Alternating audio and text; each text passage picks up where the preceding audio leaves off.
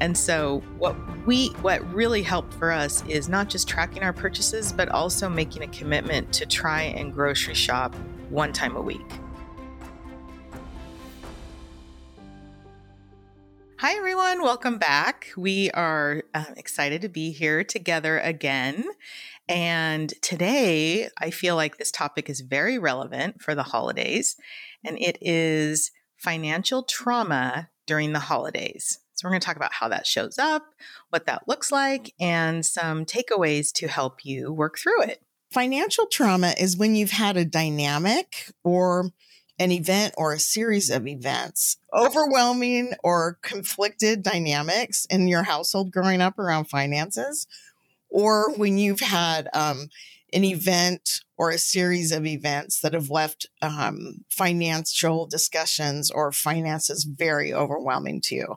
And what happens is that it becomes in your brain, your brain thinks that you're going to die if these financial things aren't done the way your brain thinks they should be and and it can tr- contribute to huge conflicts in families and in couples as they prepare for the holidays thank you okay that's really helpful okay so here is my question let's give them some let's give our listeners some solid examples of what that might look like in childhood or in a marriage because I know when I was first getting help, if someone hadn't had kind of deconstructed some of the dynamics, I would have just to my grave said, that's no, that's that's not a problem.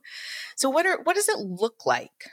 It can look several different ways. So one way it can look is if you had um, difficult finances and your holidays were really stressful because maybe a parent came to you and talked to you about the finances, or you had a parent so stressed that they were angry when you made requests for gifts, then what your brain does is it says that you have to compensate for your children. Your children have to have something better. But the brain is very poor at balance. And so not only are you going to give something to your children that's better, you're going to go way beyond and you may engage in um, gifting or um, entertaining that somebody else might consider quite lavish.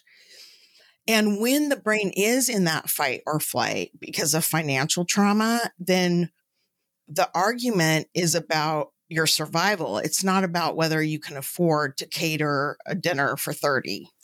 Right. So the stakes seem so much higher because one of the other things the brain is not good at is accuracy when we're triggered. okay. Right. So a yeah. great example. So that's one way it can look. Yeah. I think that's a really good example. And an example of that is if you grew up in poverty and didn't have a lot, or you didn't get the doll that you wanted, and that is a very seared memory for you. You got the generic doll. You grow up and you go over the top and get every single gift for your kids, or you actually just go way overboard from what is considered yes. the norm. Okay, that's a great example. What's another way it could show up? Another way that it can show up is a lot of times it shows up in expectations. And so internally, you might have some subconscious expectations about how you want to present to the world and to your family but your financial situation may not be able to accommodate that. And one thing that the human brain does is it does a lot of justification and rationalization.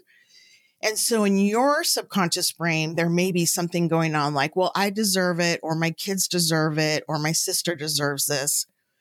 And when we're talking about keeping the nervous system more calm and regulated, it's not about deserving. It truly isn't. It's about recognizing that you do your family and your children a disservice when you go out of what you can financially manage and have your nervous system really activated during the holidays because of that. And then the holidays become about things or the way things look instead of about people and connection and service. That's such a wonderful point.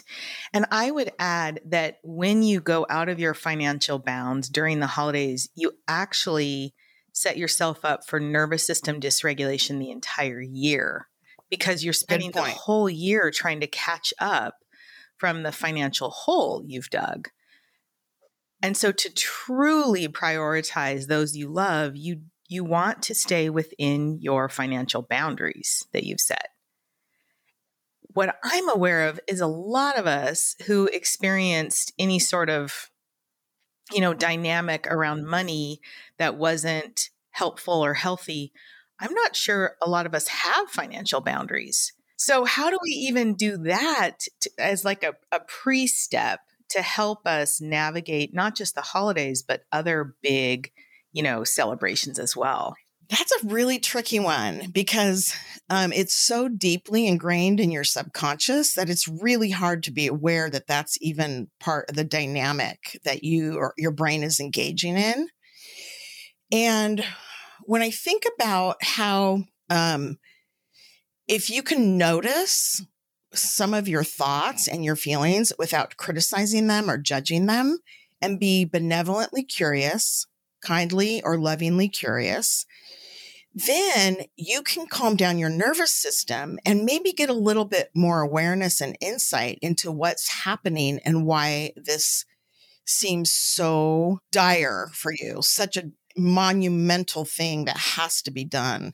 And I think about a lot of couples during the holidays. There's a lot of unintentional behavior that can be seen as disrespectful because one partner may make an executive decision about spending or gifting that they haven't discussed together. And so part of the the thing we want to do when we think about our own financial boundaries is we want to think about how the finding something that works for us in terms of how we think about or perceive our own financial boundaries, that's vitally important for connection. And I will admit, I suck at having a budget. Sometimes when I'm a little strapped, I will do this trick I have where I'll say, okay, you have, you know, $300 cash to pay for everything this month. And it's kind of like a spending diet for a month. And it's never killed me yet. And it is a way to protect my my future self from the stress of going outside of my means. That's a that's a great trick. I like that. One thing we do is we do use a budget, um, but we build flexibility into the budget. We use an app that downloads our bank statement, you know, every day, and so we can quickly see where we're going out of our budget. And and sometimes that's an acceptable um, flexibility like oh yeah we are going to spend more on food and entertainment this month because it's november and we want to host right? And so that's acceptable. I personally find that by tracking our spending it keeps me accountable. When i don't know what we're spending money on because with the with debit cards and electronic um, money it's so easy to lose track of all the in-app purchases and the streaming services and everything else. And so by tracking that i find it actually gives me a lot of um, it gives me a sense of control and a sense of flexibility because I know what my limit is and then I can moderate between different categories. I I get the impression as you're talking um, that you it also gives you a sense of competence. Yeah, perhaps it's like I can I can do this. I can honor my own financial boundaries. I'm capable of managing my finances. Is there any of that happening? Sometimes, sometimes I look at it and I go, "Oh man, I'm not very good at this." but yeah, sometimes I do. I'm like, I'm a boss. When we first started doing this, um, I did not realize how much we were spending on groceries. Oh, right. Because we would, you know, if you ran out of one thing, we would just go to the store and buy it. And so we would go to the store, you know, probably every two days. And, you know, while Right. you're at the store buying some fresh fruit so the kids can have some healthy food, you're also not just getting fresh fruit, you're also getting whatever else is on the end caps and you're being kind of sucked into all the, you know, seasonal um, displays. And so what we what really helped for us is not just tracking our purchases, but also making a commitment to try and grocery shop one time a week, which is really hard with That's great. eight people. Um, Yes. because we run out of stuff. Like by week by day six, there's only three apples left and some grapes that aren't as crisp as they were. And the kids are like, Right. I don't want to eat that. It's like, well, we're not going grocery shopping till tomorrow. so I mean, it's not. There's nothing wrong with it. There's no mold, but it's put us in a habit of really of just being more responsible with what we've purchased and what we're what we're consuming. The other thing that it does, Amy, is it it helps your children learn that they will survive if they don't have what they want every moment. Yeah. Um, there's this really fascinating book called Nurture Shock. I think it's by Malcolm Gladwell, I think is his name. And it talks about how our generation has moved into this place where we think that if our kids have any deprivation at all, that it will be damaging to them. And so the the the idea behind the title nurture shock is that we have um, instead of helping our children tolerate the vagaries of life and the many different sets of circumstances and um, dynamics we f- find ourselves in we jump in to prevent our children from feeling any discomfort at all It's so tempting. and when you, yeah, and when you say, well, this is what we have left, and they say, oh, I don't want to eat the mushy grapes. And then you say, because you're really good at this. If you, and then you say, I know it's, they're kind of yucky. You always like validate their experience. Um, they're not going to die if they don't have fresh fruit for two days. I mean, that's a luxury in most of the world it is. but you're also teaching them that they can do unpleasant and have unpleasant emotions around it. Yeah. I appreciate you reflecting that back to me. Our mother grew up in such extreme poverty that she was very lavish with us. And so, one of the things I'm sure they taught us, but what got wired into my brain is excess. And financial limits were very non existent. And so, I think what's one of the challenges with having any sort of financial trauma, whether it's you weren't, weren't taught certain principles or you had extreme poverty, or it was all about how things appeared instead of what was actually happening behind the scenes. Um, I think one of the challenges is that you have to then start to re kind of address what you don't know or what you what what was wired and and reteach yourself. Some people call it reparenting. Um, but whatever you want to call it, basically you have to learn new ways of doing finances that are going to be for your highest self, for your best self, instead of, you know, out of reactions and triggers. Yeah. I, my favorite story to tell about our mom, our mom is super generous and she, we grew up with her loving to entertain. And as my um, parents end the, I mean, excuse me, as they come to um, their more elderly years, and they're really cool because they just talk about it, like, when I die, what do you want? And that sort of thing. So mom has 300 place settings of China, and I have no place settings of China, and I love me some paper plates. And that's just a really sweet example of how it flip flops when you had a lot of deprivation and then you have a chance to be really comfortable. And then we had a lot of excess. And so those kinds of things aren't as important to me. They don't have the same meaning to me. Yeah, I think that's a great example. And I'm the same way. I I Kevin's mom gifted us some china before she passed. Um, so we do have that, but you know, I don't. We don't use it. We don't. It seems. It's, it seems a little remote from the way we live. But I did notice one of my children asked if they could have a set of grandma's china. And so that's a really good example of it flip flopping again. They're like, I would love some china. It's like, oh, they can have mine. Yeah. My more my portion. Right, right. yeah. So um I love that that dy- not dynamic, but I love the discussion of how it will change generation to generation.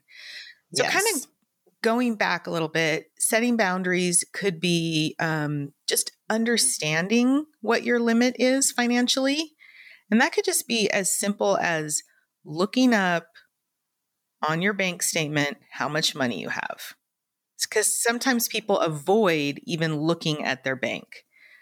Oh, it can be terrifying for some yeah. people. Absolutely. So, a micro step would be look up your balance. And that's a, a small step to at least know where you stand in this moment. You don't have to do anything. Yes. You don't have to change anything. Just understand how much money you have or don't have right now. That's an awesome micro step. Thank you. Um, another boundary would be um, if you feel like you can do another micro step, would be to set kind of a spending limit for the finance or for the holidays. So, you know, we do this per child. We kind of look at where we're at, and every year is a teeny bit different. Some years, you know, we don't have as many expenses going into the holidays. And so sit with what you're comfortable with and um, decide on a figure for gifts or for entertaining. But the key is to be realistic. Um, because when I first started budgeting and dealing with, you know, learning how to to um, rein in my own finances, I would I would be like, we don't need to eat out at all this month. Well, Kevin and I go on a date once a week so that we can remember why we're married and why we're raising this family together. So what are we supposed to I mean, that wasn't realistic. I mean, right. even a five dollar budget would have been more realistic so that we could go get yes. a you know frozen yogurt together. Right. So um, be realistic um, and just set some guidelines. And if you go past them, this is where the the self compassion comes in. We yes. want to be super kind to ourselves. Okay, I, I tried. This is my first go around, or this is my second or my twentieth go around. I I know where I stand. I know you know i went over and and it was worth it to me or i don't want to do that next year so we can kind of assess yes yeah. And Amy, when we're able to notice without judging, when we're able to employ self compassion, it helps us stay in our prefrontal cortex where our wise mind resides. And it allows us to be calm enough to take a look at what happened and make a decision from there instead of beating ourselves up and getting more into our fight or flight brain. Yeah.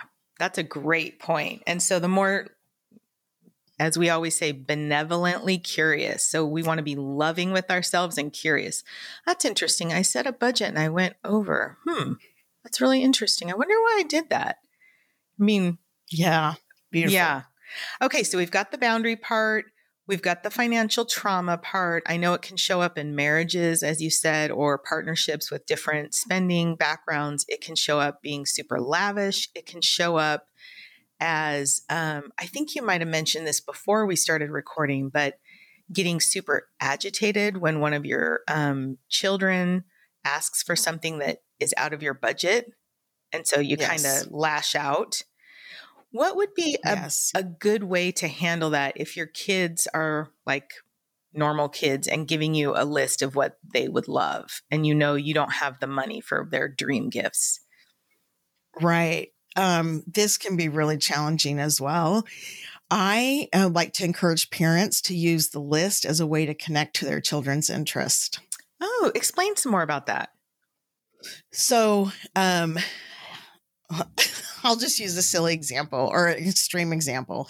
I see on your list you'd like a 2022 new Jeep. Tell me what you like about the Jeeps. You are not going to get the kid a Jeep.